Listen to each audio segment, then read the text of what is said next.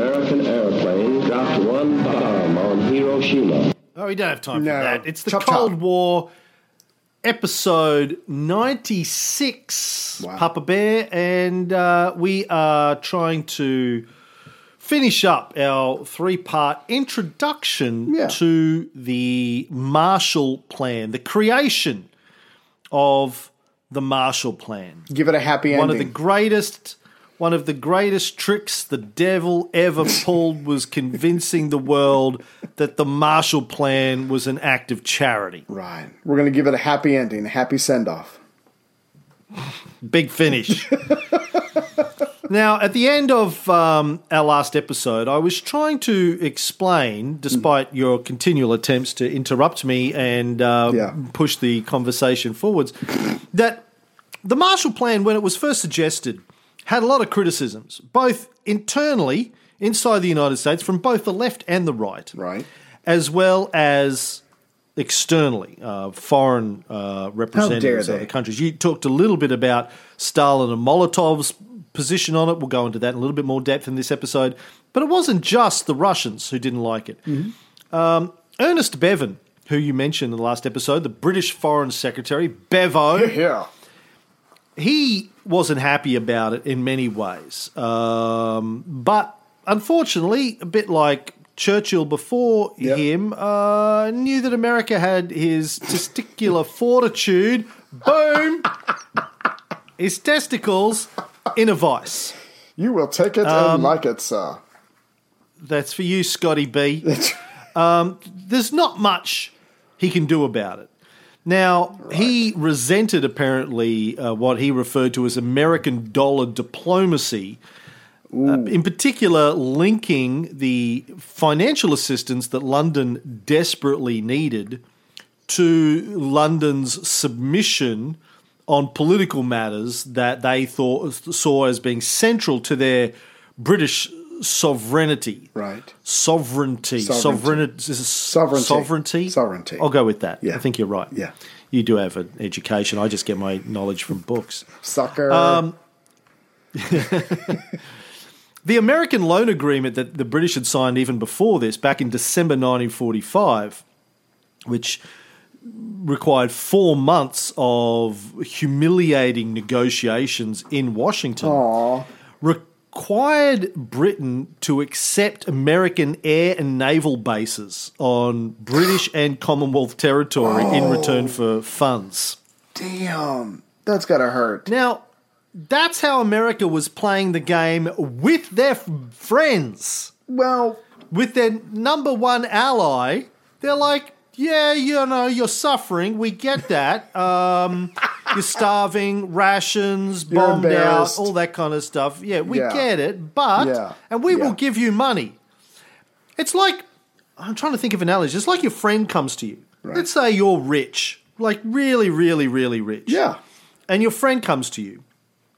Best friend. Been with you.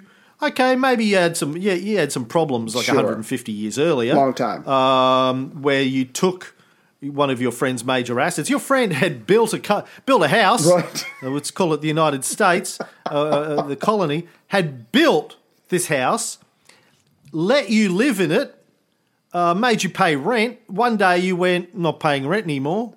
And you said, well, you better. And you said, no, nah, not going to pay rent. And you said, well, I'll send my lads around. You go, you send your lads, I'll bring my That's lads. Right. And your lads win. Fisticuffs. And you go, okay, yeah. now my fucking house. They go, hold on, I paid for that house. Well, don't care. Yeah. My house now. So that's my quick telling of the founding of America.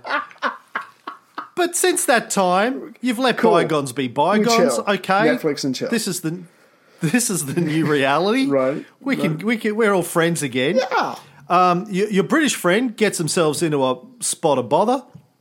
Um, gets into a war with a neighbour. Um, you come and you, you end up helping eventually. out. Um, eventually. You let them get the crap kicked out of them for a couple of years. You just sit and watch and go, well, not my problem, really. I mean, uh, you oh know, yeah, yeah, we're friends yeah. now, but uh, I don't have any beef yeah. with the Germans who live next door to you. Yeah. Finally, uh, the friends of the Germans, the Japs... uh, you know, throw a rock through your window oh, and you're like, on. oh, it's, right, it's fucking now on. It's on, bitches. Now I'm going to come to your assistance.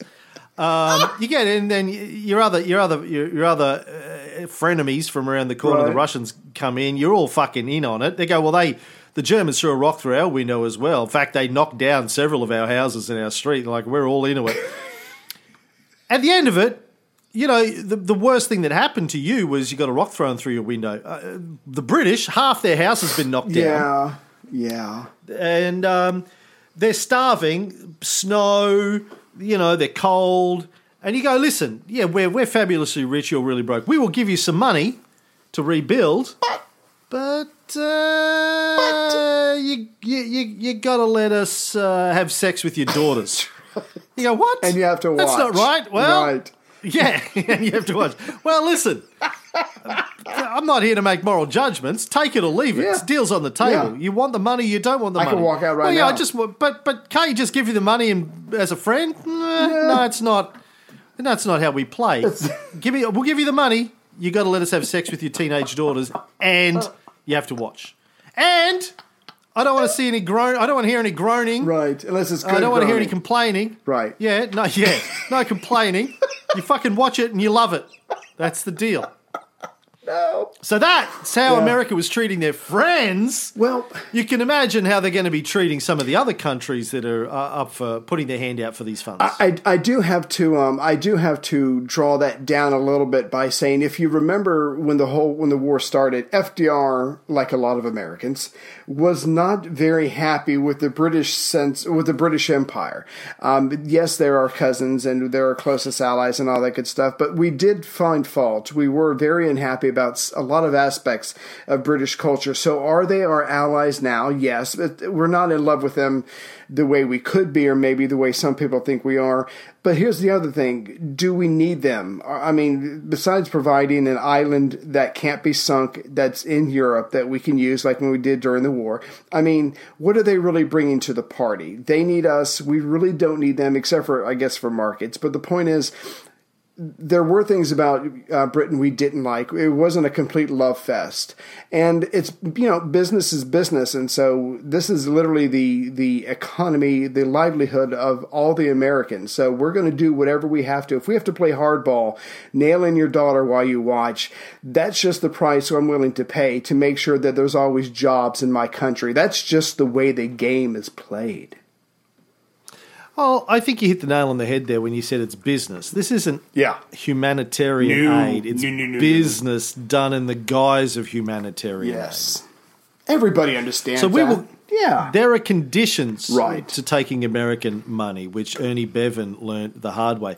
Now, apparently, his decision to support the manufacture of British nuclear weapons during the late forties right.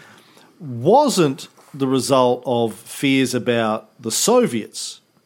Huh. But it was his belief that the country, and this is a quote, could not afford to acquiesce in an American monopoly of the new development. Ah.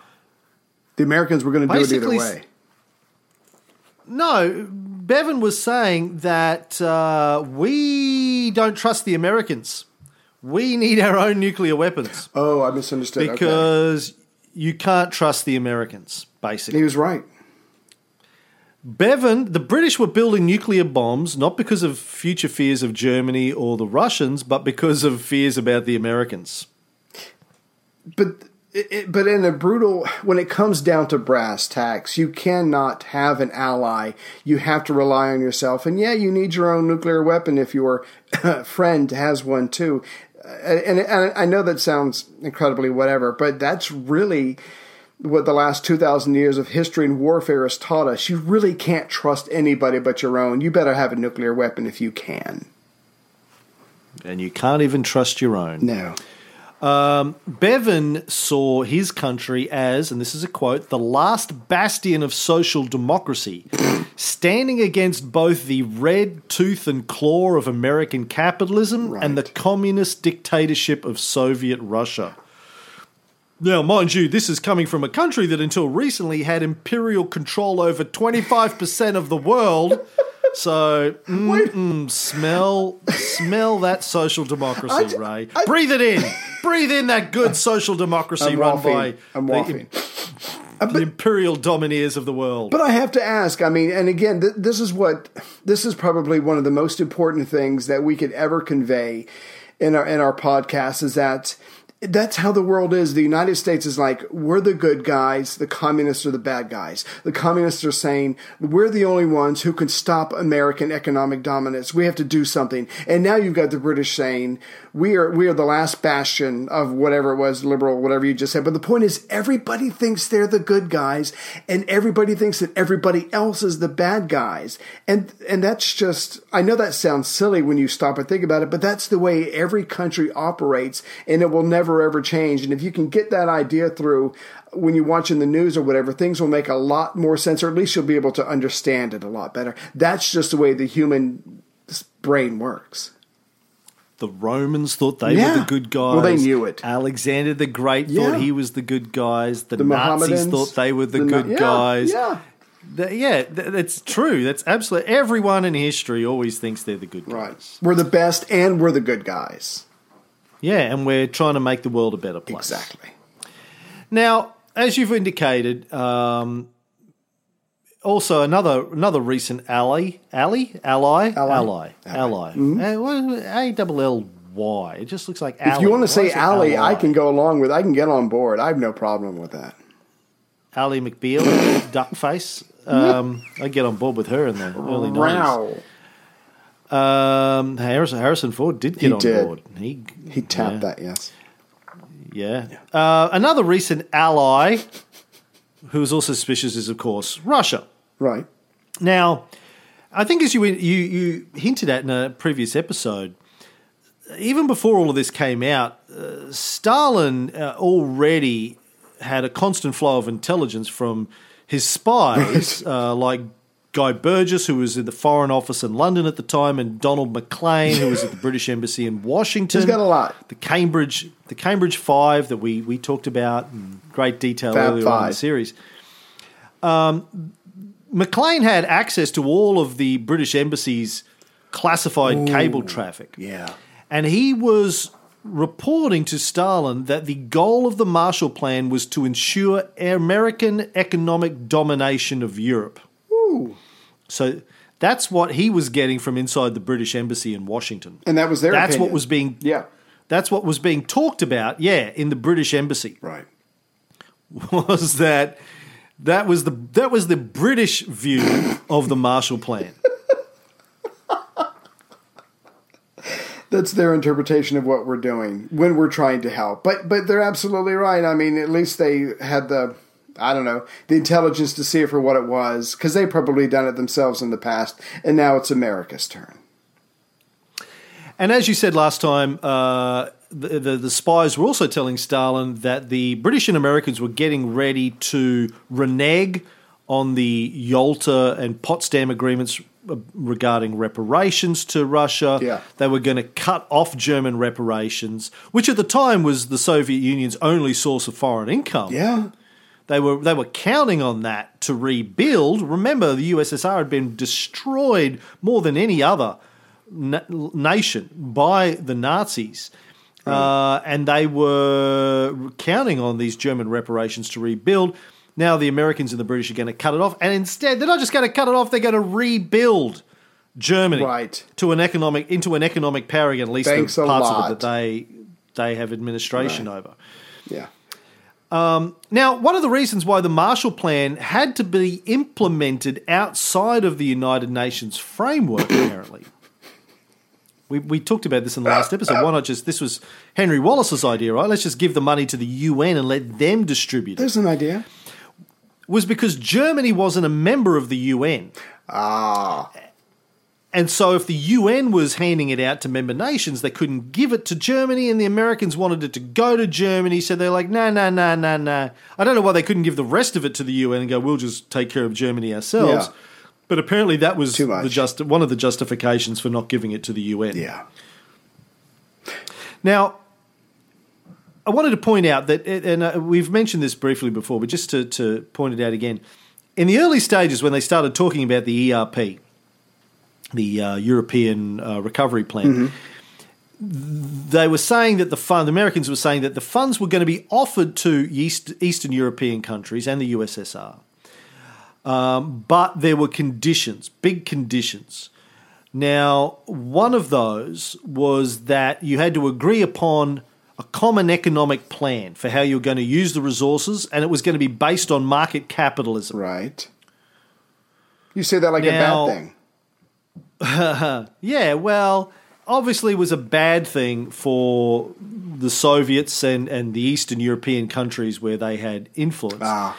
Now, a lot of these Eastern European countries, like Poland, desperately wanted the financial aid that the Americans were offering. Mm-hmm. Um, but uh, the Soviets, you know, Stalin and Molotov realized that if the if Poland and uh, these places were to take money, it would mean they would end up gravitating in the into the U S orbit, right? And they would become part of the American trading system, not the Russian trading system. And one of the other conditions that people don't often know about is part and parcel of the Marshall Plan was the Americans had a very, very high degree of say in how the money was spent. Right. First of all, it forced the recipients of aid to buy products from American companies. Mm. And the countries had to create a separate fund of their own money, which the Americans also got to control how it was spent. Damn. I love this country. One of the special provisions um, says that the administrator, which is, uh, we'll talk about the administrators of the E C A uh, soon. They were, they were set up to administer the money. American organization. The administrator is authorized to use funds made available to promote an increase in production in participating countries of materials required by the U S where there are actual or potential shortages in the U S. Wow. This involved strategic goods for military purposes and prevented recipients of the funds from selling these things to Moscow or Eastern European countries.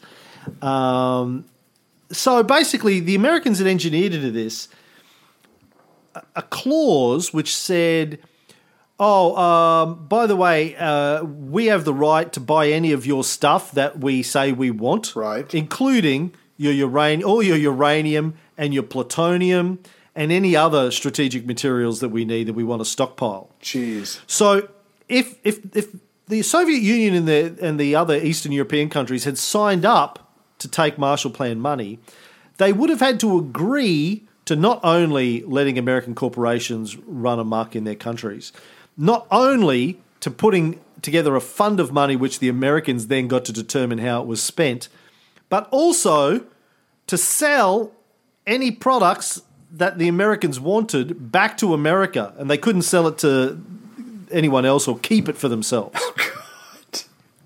I mean, that is literally the equivalent of making you, inviting you over to my house, making you a nice meal, walking you to my bedroom, and then pretty much laying you on top of my wife. I mean, is there anything else that the Americans could possibly ask for?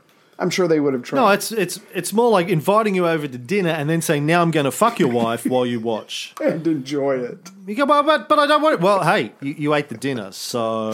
Yeah, but seriously, was it, I mean, your own... Was there... A, go ahead. Was Did did you not read the part of the invite where I said, come over for a five-course sumptuous meal and at the end I'm going to fuck your wife? And you go, yeah, but I, but I didn't. I thought that was a joke. Uh, no? No one's laughing. No, no. No one's laughing. Well, no I'll joke. be laughing, but... um, no, she'll be crying. I'll be laughing.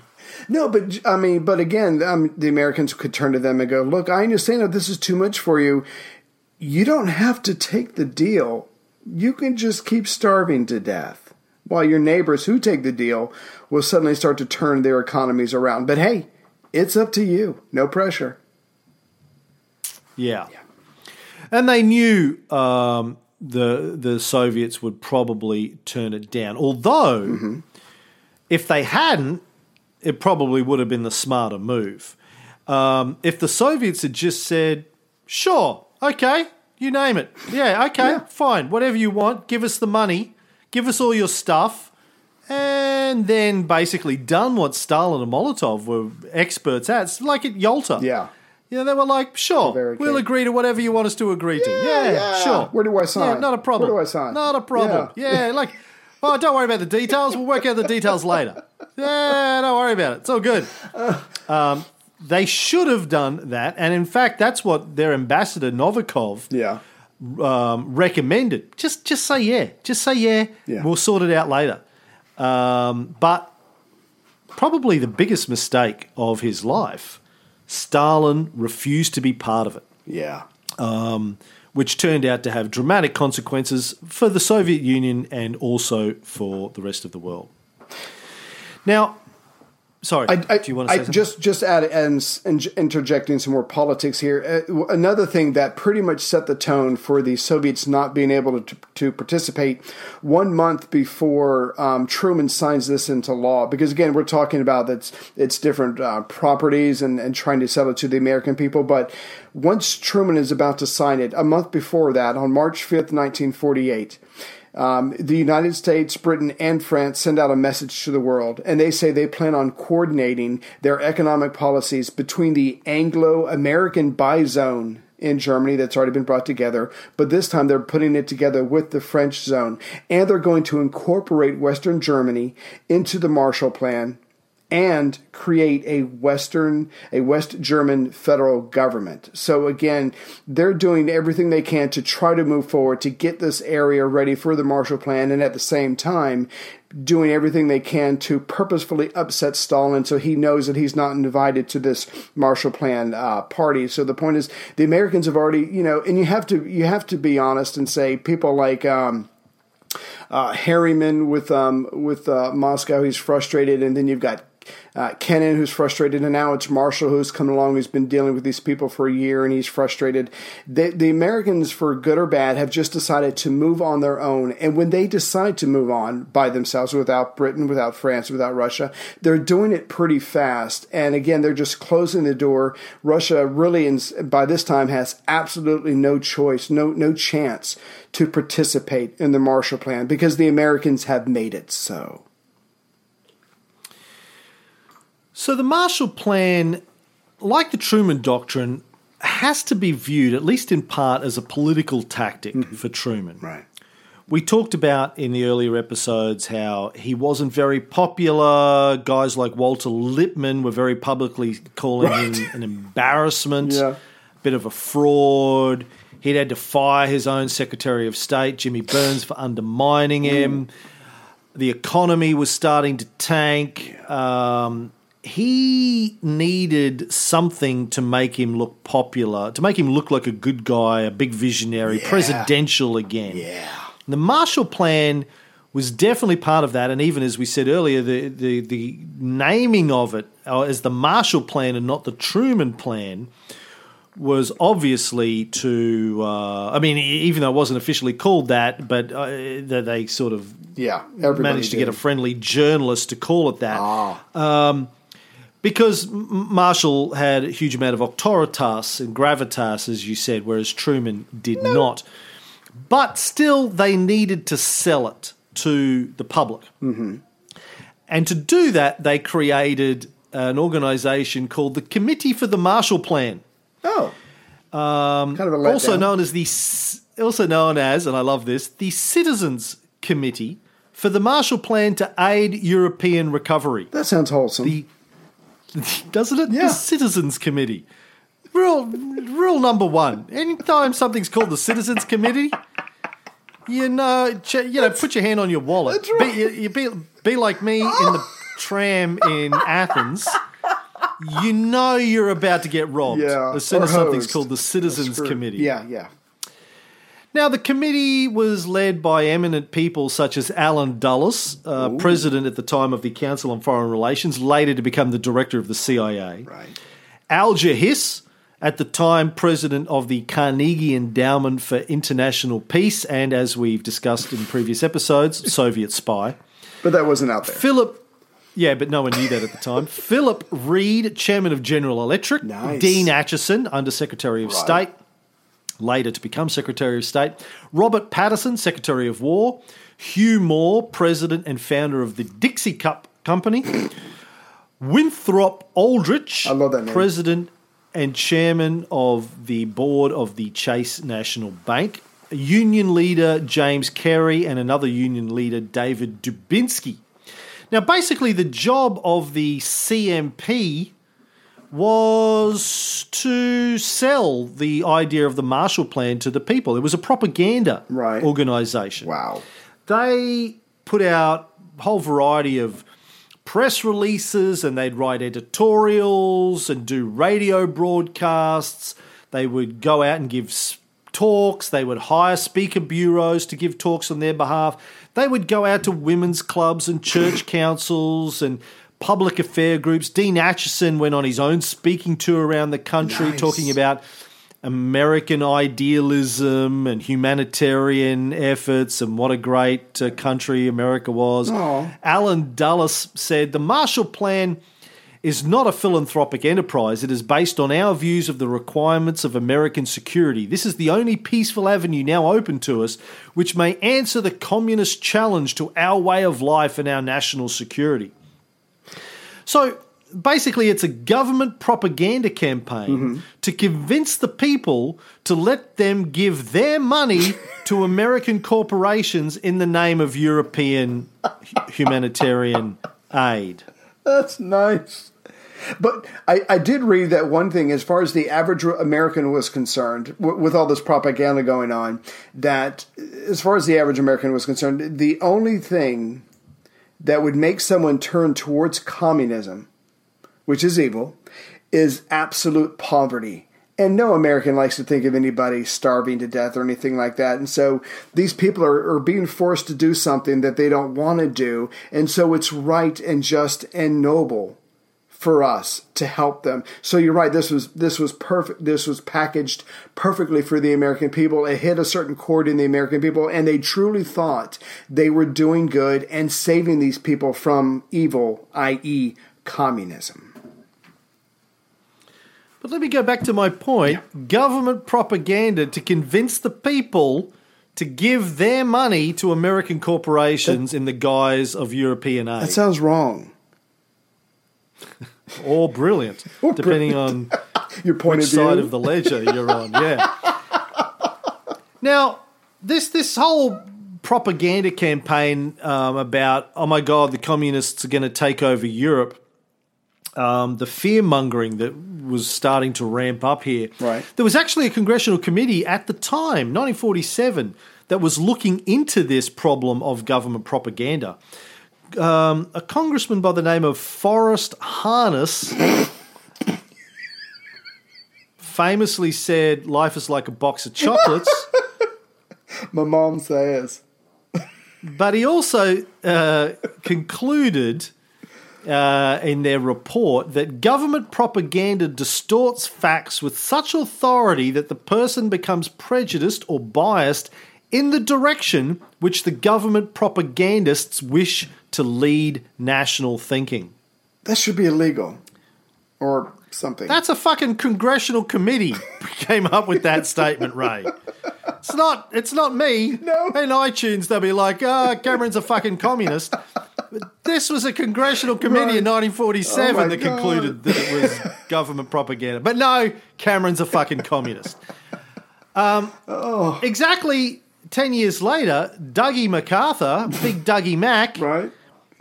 much beloved in Australia because he came here, yeah. um, said, "Our government has kept us in a perpetual state of fear, kept us in a continuous stampede of patriotic fervour Ooh. with the cry of a grave national emergency. Yet, in retrospect, these disasters never seem to have happened, seem never to have been ah, quite real." That's pretty ballsy of him. He's got a lot of testicular fortitude.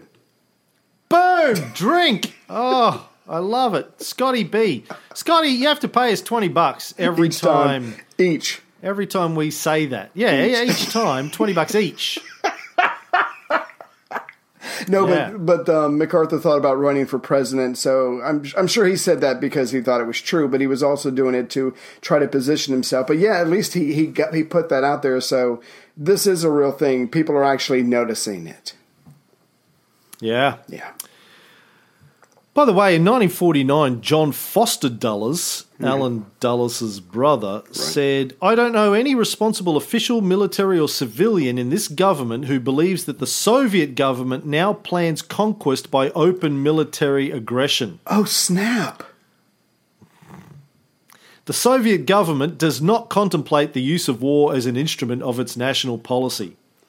Wow. So on one hand, yeah. they're selling, oh my God, the Russians are coming. On the other hand, they're like, nah, it's not really, but, you know, let's just yeah. keep telling people but that. But if you could be afraid for me, that'd be great.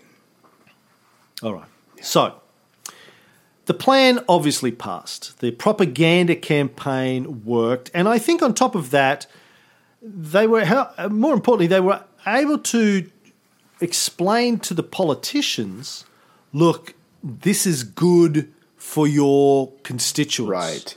Go out and tell them this, your business leaders. Yeah. Because, you know, we can do, we're going to take all this money out of the treasury and we can give it to anyone we like. Yeah. We have complete control. No one's checking on over us. Where this money gets spent and yeah. what prices we pay for the products. Ah. Profiteering. Which we'll get into. Yeah. Now, when the plan passed, very quickly went into operation. The ink was hardly dry when ships full of goods hit the high seas. What kind of ships? Whose ships? Uh, yeah, American ships. uh, it was stipulated that fifty percent of the ships had to be American ships.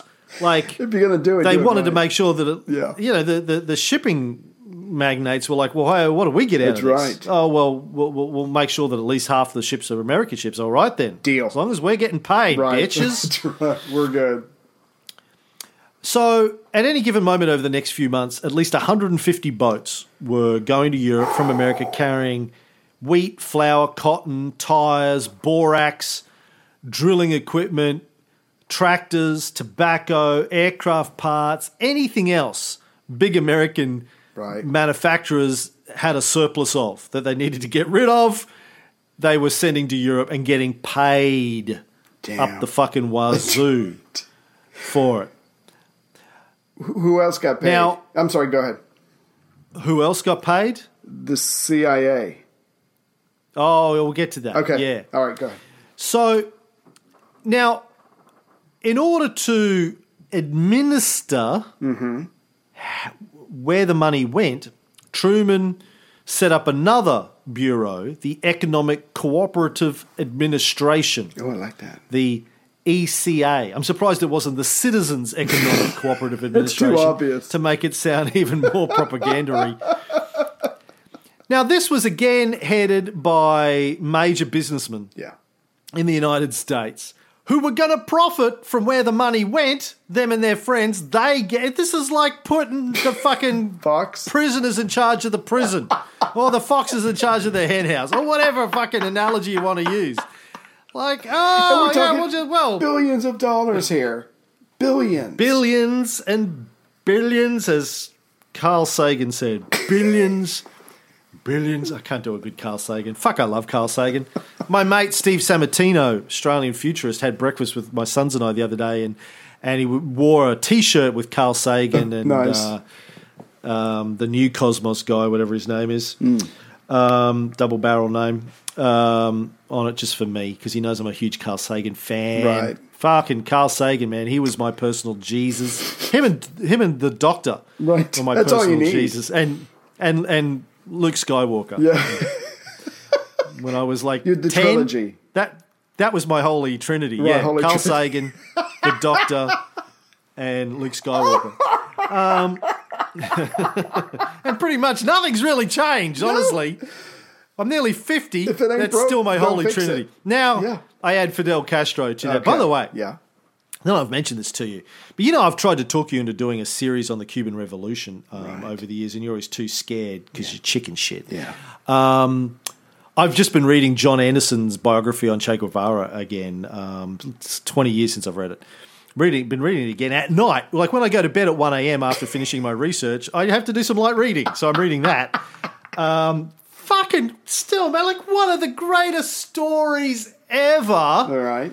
Like, every time I read this story, I'm like, holy shit. Like, sorry to sidetrack here, folks, but for those people who don't know, and I think we touched on this when we did our Castro episodes, but again, when Castro left Mexico, where he was in sort of self-imposed exile after he got out of prison for the Moncada barracks um, putsch, mm-hmm. um, he jumped on a boat and sailed to Cuba with the intent of overthrowing the Batista government. Sure. He had eighty-odd guys on a boat, an old rickety boat, the Grandma they called it. Um, eighty, eighty-six, eighty-eight guys, something like that. That's it. Batista's got tens of thousands of troops, weapons, supported by the latest American equipment and, you know, direct support from the American military and the C I A. Right. Castro lands on the coast with eighty-odd guys. Immediately, sixty of them get caught and executed oh. because they got caught in some rough winds. It took them two days longer to get there. So the guys that were supposed to meet them and do a, and, and attack some barracks right. to coincide with their arrival were two days early, which alerted the Batista troops to the Castro's coming, so they were ready for him. So immediately he loses sixty guys and all of his guns and all of his food. Right. Gone. So he's got twenty guys and they have to scatter because they're getting shot at right. by Batista's guys. Right. twenty guys on the island with nothing. No guns, no money, no food. They're hiding in the mountains of the Sierra Maestra, facing tens of thousands of Batista's men. Impossible, you might say. Yes. like yes. a complete... Impossible. Complete... De- Kin, complete disaster, clusterfuck, Castro's an idiot. Right. This is never going... These guys are all going to be dead in weeks. Yeah. But uh, three years later, uh, Batista jumps on a plane, runs away, and wow. uh, they all resign, and Castro takes over. That's the story we I mean, got to tell. Man, it is such an incredible story. For the first couple of years, he and his guys, a handful of guys... are just hiding in the mountains, guerrilla tactics, right. taking out a battalion here, a battalion there, um, getting betrayed by, you know, people taking bribes, and it's just it's just they they got no food. They're marching. They're skinny. They're in fucking you know humid, right. swampy forest conditions in the mountains of Cuba. They got nothing, nothing, but just little bit by little bit by little but bit. Heart. They fucking overthrow. Yeah, it's just an incredible, incredible story, man. Like how he pulled that off. And it wasn't just one failure when he landed. It was, I mean, he'd failed before that. He had the Moncada barracks attempt, which failed, and all of his guys got killed. Right. There's only a handful. It was only Fidel and Raul and a handful of other guys that survived who were too high profile to be executed by Batista. Che obviously wasn't involved at that stage. He hooks up with him in Mexico.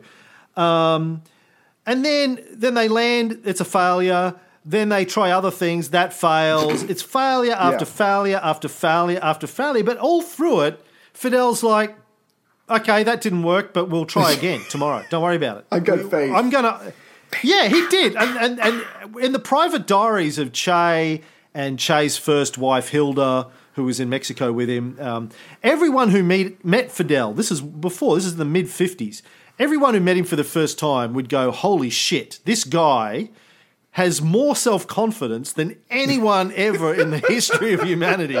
He was just like, no, no, I'm going to do it, and I'm going to be president of Cuba. I'm going to take it over. Don't worry about the details. I'm just going to do it. Don't bother with and details. He, Seriously, he reminds me of an Alexander or, or a Caesar, but much older. Like right. Castro was only in his late twenties, thirty at the time. He's quite oh a young God. man. Right. Just the level of self-confidence that he had.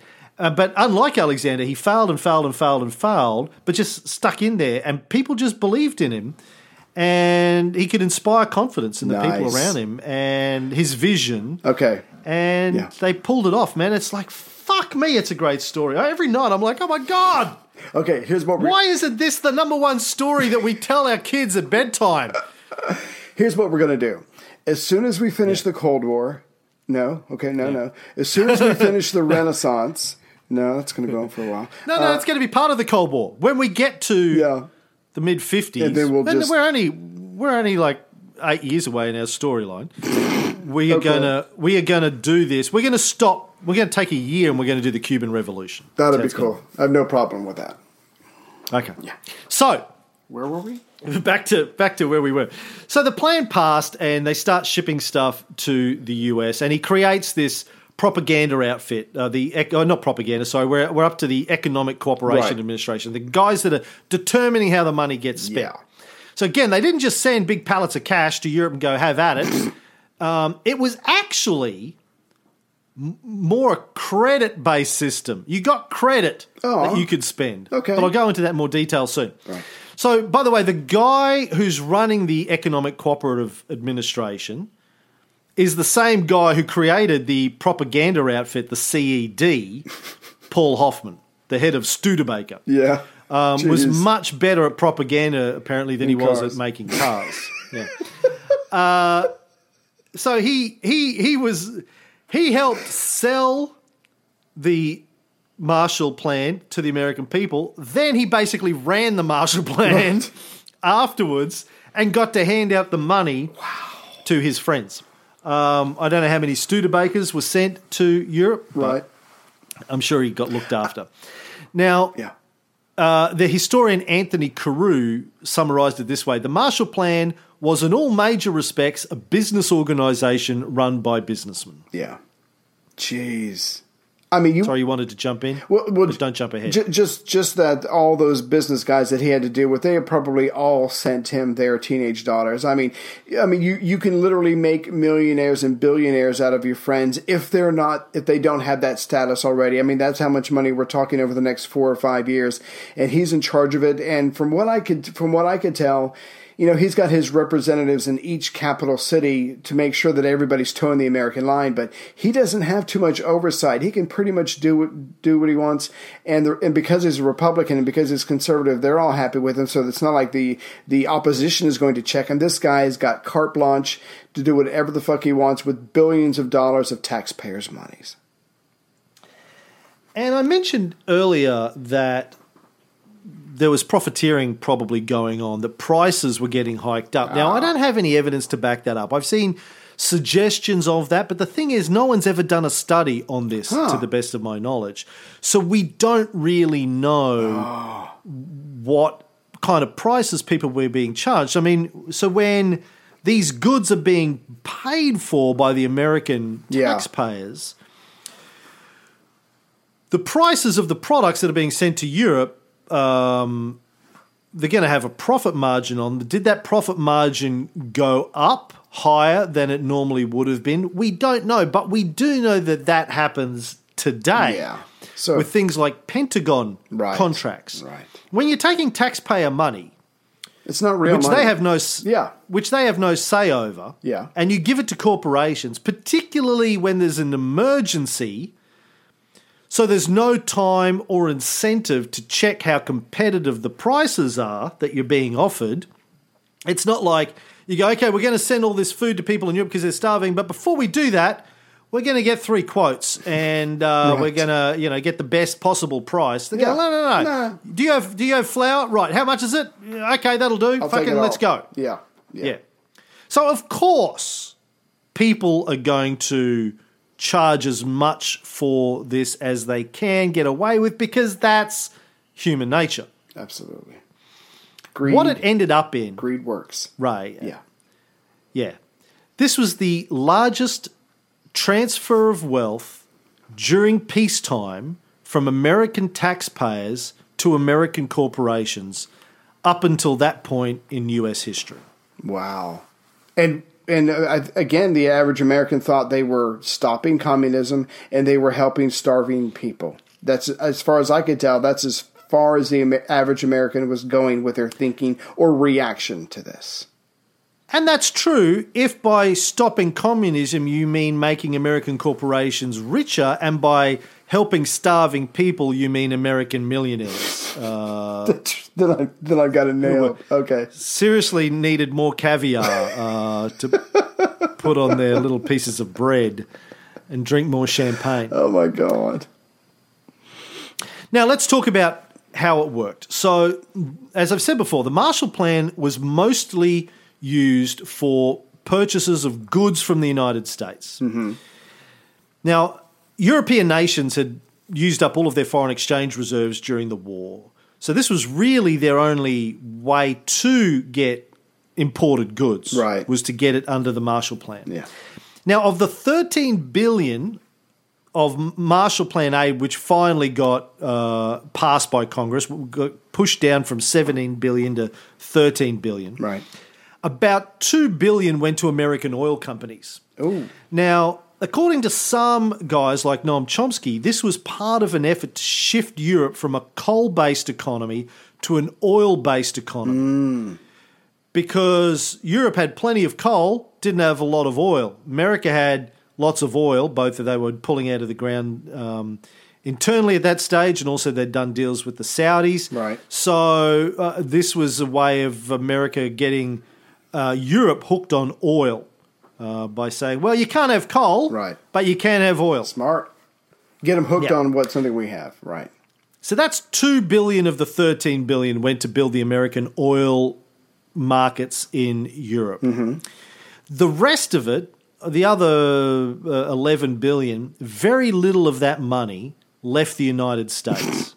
It literally went from the U S Treasury into the pockets of corporations. Oh, my God. Oh, my God. Now, this people might find this hard to believe. You might be calling bullshit on this out here, but that's exactly how it worked.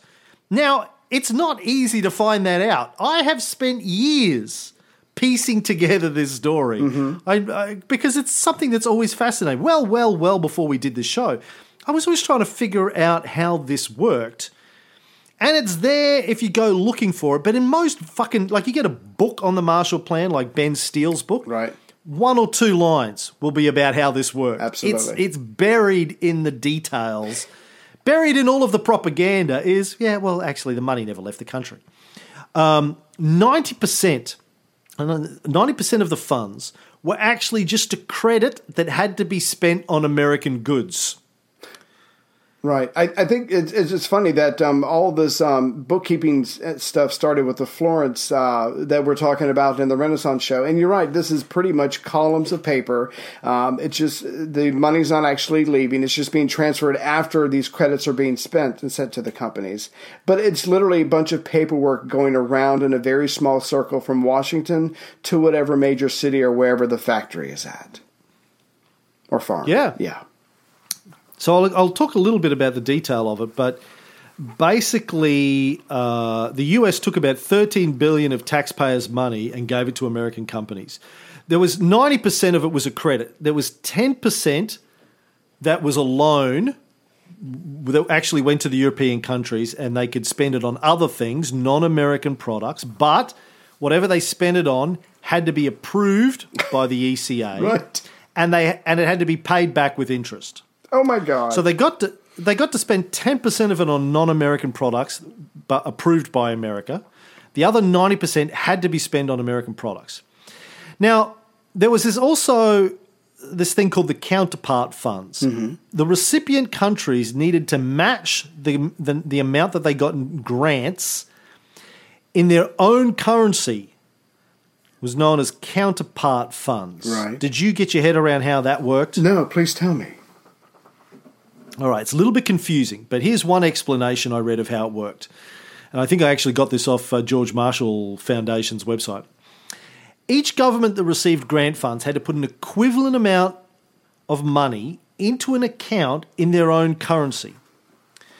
Now, the governments reimbursed themselves for the money that they deposited into the counterpart funds account by selling the E C A credits to their citizens who required dollars with which they could import goods from the United States. Right. So the governments got credits and then they could on-sell those credits to their, you know, to business people basically in their country. Right. Um, but the, the businesses needed to pay cash, French francs or Italian lira or, or pounds or whatever it was. Mm-hmm. So the importer, could be a government agency or a private business, applied to the E C A for a credit grant to make a particular purchase that would contribute to the recovery of the country. If their application was approved by the U S, they could then buy those credits from their government with the currency of his country.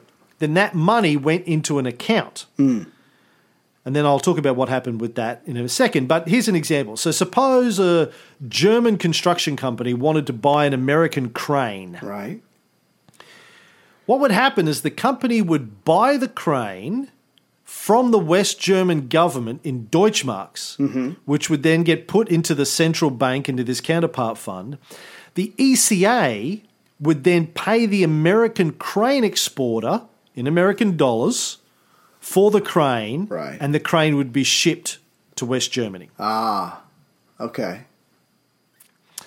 Now, there were several reasons for doing this, and it wasn't a completely a new idea. They'd been doing this, uh, I think the U N had been doing this for a while. It, it prevented uh, things like uh, balance of payments problems and having to do, you know, exchanges with the local currency and inflation, all this kind of stuff. But, but the point I wanted to make about all of this is the money that went into the counterpart funds account also, how that got spent also had to be approved by the U S. Complete power. Control. Yeah. So, for example, um, Britain wanted to spend some of their counterpart funds on rebuilding social welfare projects, mm-hmm. and the U S rejected that idea. Yeah, how's that going to help us? Exactly. Yeah. They would only approve projects that would drive the economy. And by that, they meant projects that would mean the country would have to buy more American products in the future. Yeah. So the bags of wheat that Germans were buying that came from the grain belt in the U S mm-hmm. were paid for in counterpart local funds, which the U S could technically spend however it wished in Europe. So not only did the U S get control of how these countries spent their own money, the U S had control of how they spent the Marshall Plan funds, how they spent the counterpart funds, and here's the kicker, five percent of the counterpart funds had to be set aside for the U S to spend however they like. Oh, God.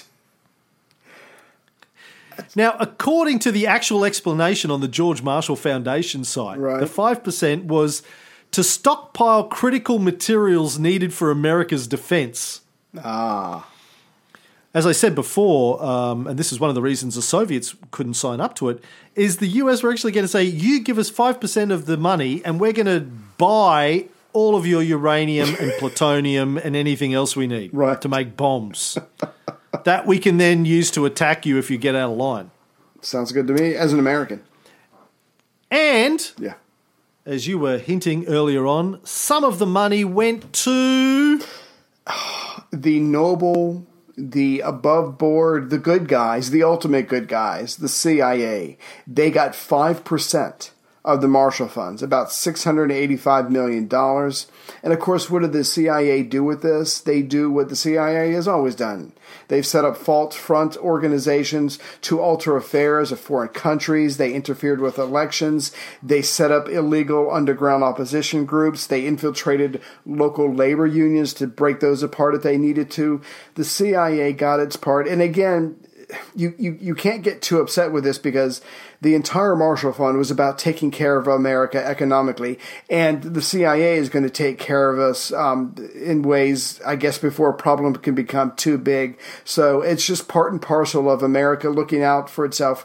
But the more you kept talking, I couldn't help but sit here and cringe a little bit. These countries are at their absolutely lowest point besides a nuclear attack, and here we are using this to our advantage. And I know the world works this way, but still, it's cringeworthy to go in there and to control, in some ways, very minute detail, the economies of these other sovereign nations.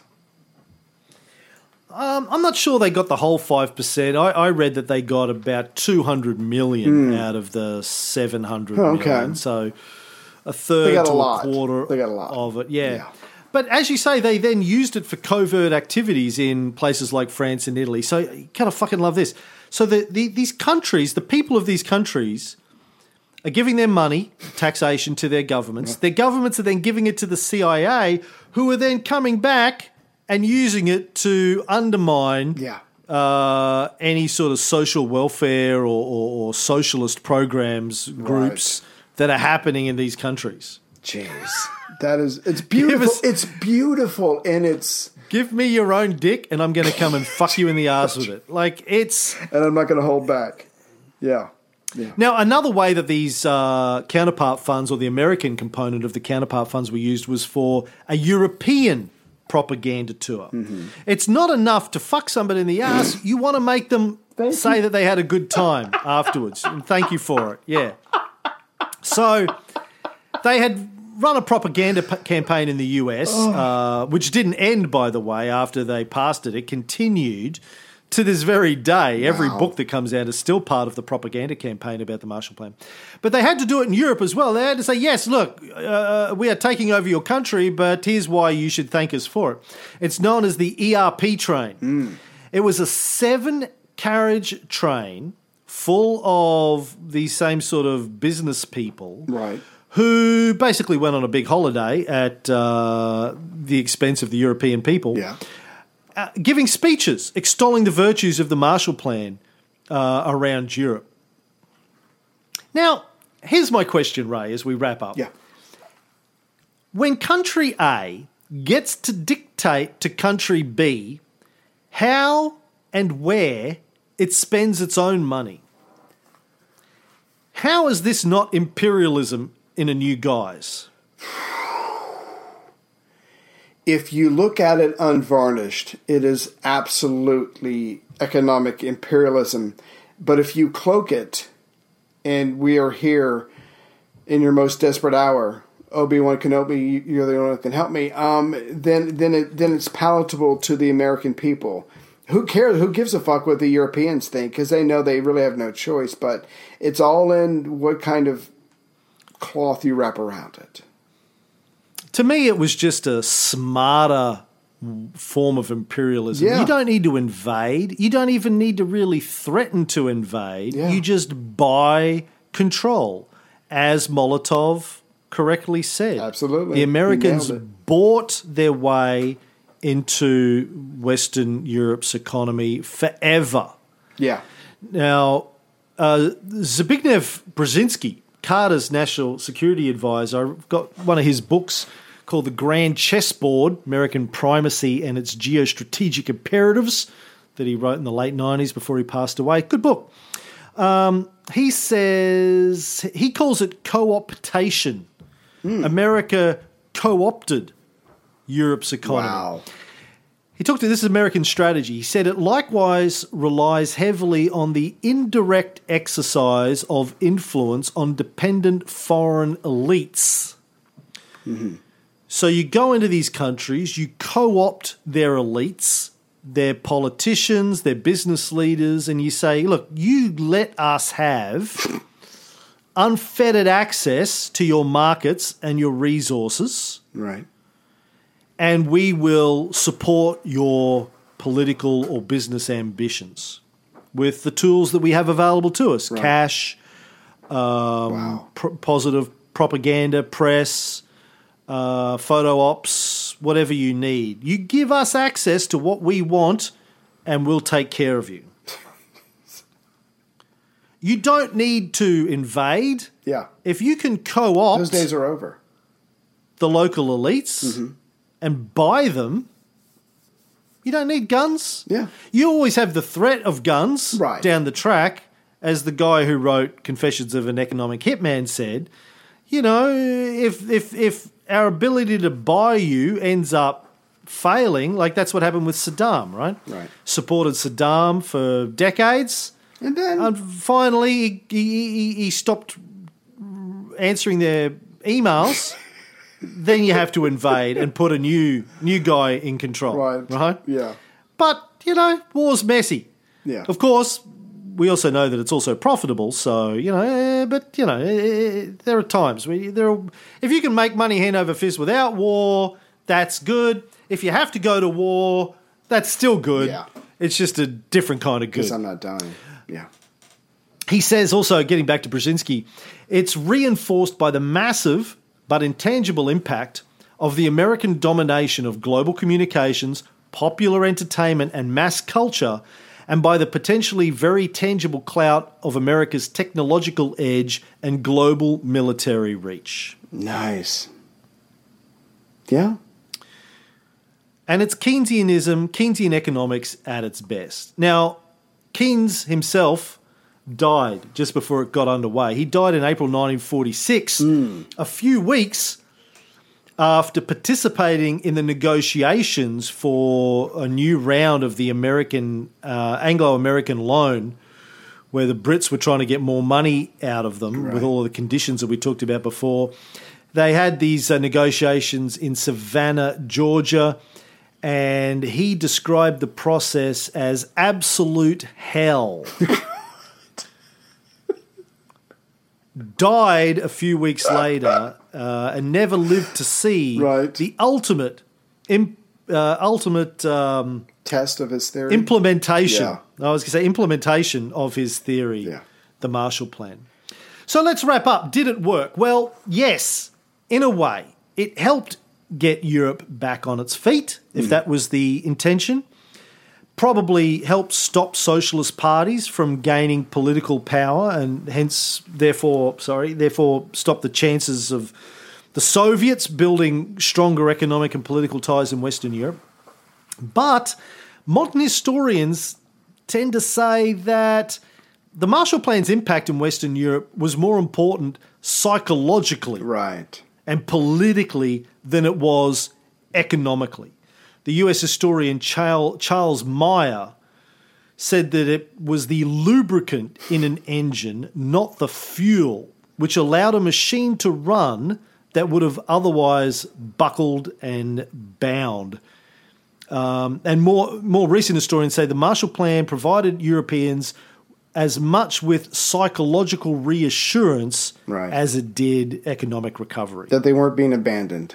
Right, by the United States. If if I could give the quote from uh, economic historians Bradford DeLong and Barry Eichengreen, they said of the Marshall Plan, um, and, and every time I read a book, there was always different takes on how effective it was. But uh, but I think they summed it up well. They said, it was not large enough to have significantly accelerated recovery by financing investment, aiding the re- reconstruction of damaged infrastructure, or easing commodity bottlenecks. We argue, however, that the Marshall Plan did play a major role in setting the stage for post-World War Two Western Europe's rapid growth. The conditions attached to the uh, Marshall Plan aid pushed European political economy in a direction that left its post-World War Two mixed economies with more market and less control. So, like you were saying, it's becoming a lot like uh, a lot more like uh, America. But here's the, here's the big thing when it comes to the Marshall Plan: it drew a line in the dirt that the Russians knew that they could not cross. If they came into Western Europe, something the Americans would react, and they would probably react militarily. They wouldn't just sit there and talk about it. And you're absolutely right. The the biggest advantage was the psychology uh, of the benefits that came to it. But here's what, what it comes down to for me. You said at the very beginning of this that the real purpose of the Marshall Plan was to take care of the American economy. Well, let's see if that happened. So at the end of World War Two, during nineteen forty-four and forty-five, um, the United States had a deficit of forty-eight billion dollars. In nineteen forty-six, we had a deficit of sixteen billion dollars. In nineteen forty-seven... we had a surplus of four billion dollars, because obviously we're cutting back on our spending. In nineteen forty-eight, when this thing is passed, we had a surplus of twelve billion dollars. In nineteen forty-nine, we had a surplus of one billion dollars. And throughout the nineteen fifties, except for nineteen fifty-nine, it's either going to be a single-digit deficit or it's going to be a surplus. So as far as did the Marshall Plan take care of America, it seemed to have done us very well.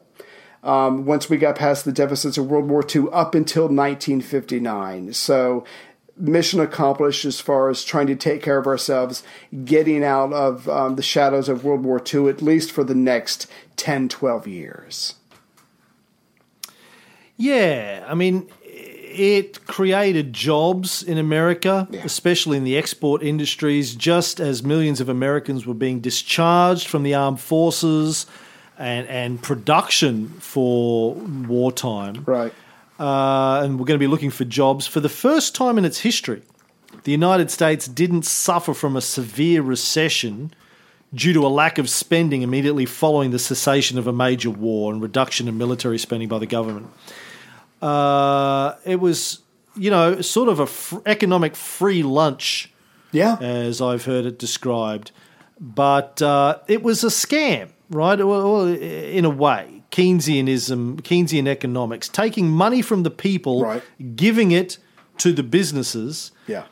Um, yes, it did bolster the U S economy, mm-hmm, which which created the boom times of the post-war the post-war boom, right? The fifties, right, and into the sixties, um, right up until the first oil price shock in the early seventies, I guess. And this is despite the U S ramping back up its military capacity, as we'll see, which also helped, yes, of course, in, yes, in, in many ways. Early nineteen fifties. Um, yeah, but it boosted the economy and at the same time created a massive market in Europe for American products, yeah, which also helped uh, carry the economy forward after the Marshall Plan ended.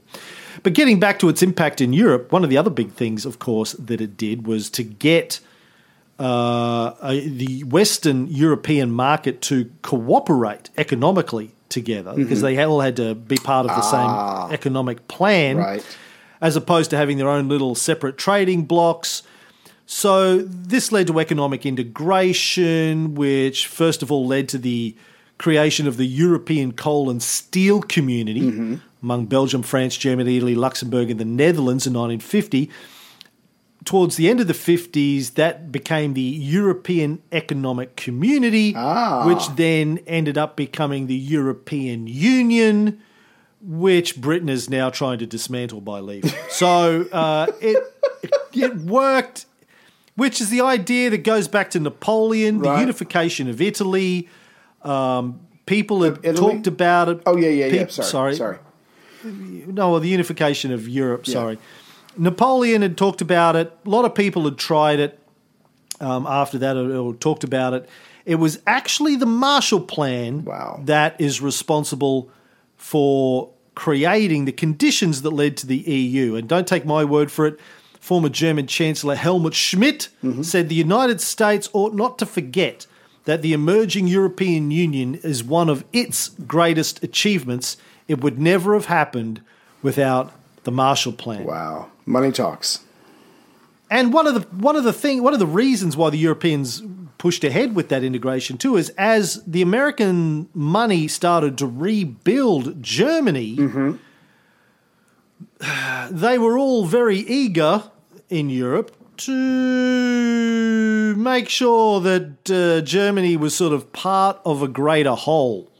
Ah. Um, you know, part of a large integrated economy. Mm-hmm. No, because, you know, the, the, the, I don't know why, but they were a little bit suspicious of what uh, Germany might do once it got back on its feet. Oh, my God.